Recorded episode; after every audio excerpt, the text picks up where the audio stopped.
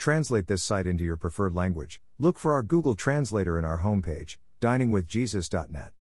Traduce este sitio en tu idioma preferido. Busca nuestro traductor de Google en nuestra página de inicio va, diningwithjesus.net.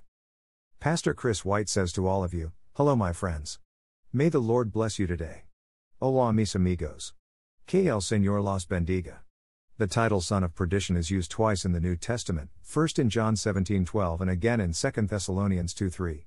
The phrase simply means man doomed to destruction and is not reserved for any one individual. In fact, there are two people to which the title Son of Perdition is applied.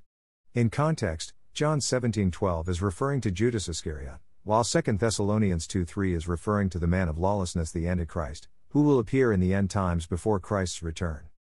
The word perdition means eternal damnation or utter destruction. It can also be used as a synonym for hell. When a person is called son of perdition, the connotation is that of a person in an unredeemable state, someone who is already damned while he is still alive. Jesus mentions the son of perdition in his high priestly prayer in John 17. While praying to the Father for his disciples, Jesus mentions that he protected them and kept them safe and that none of them were lost except the son of perdition, that is, the one who was already in a damned state.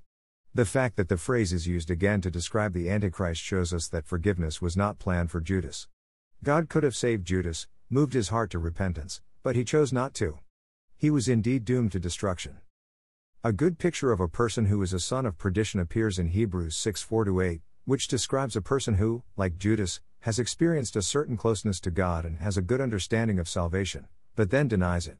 Instead of bearing good fruit, he bears thorns and thistles. This is a person who sees the path to salvation, which is trusting in God's grace to cover sin, Ephesians 2 8 9, and instead either flatly denies the existence of God or denies God's gift of salvation, preferring to pay his own debt. Judas chose the second path, punishing himself by suicide instead of accepting grace. However, Judas and the Antichrist are extreme cases. It is never right for a human being to label another person a son of perdition because only God knows the ultimate future of each human soul. Only with these two individuals did God choose to reveal his plan for their eternal damnation.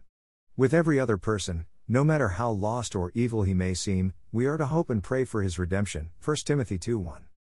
Copyright Copyright 2002 to 20222 Got Questions Ministries. All rights reserved.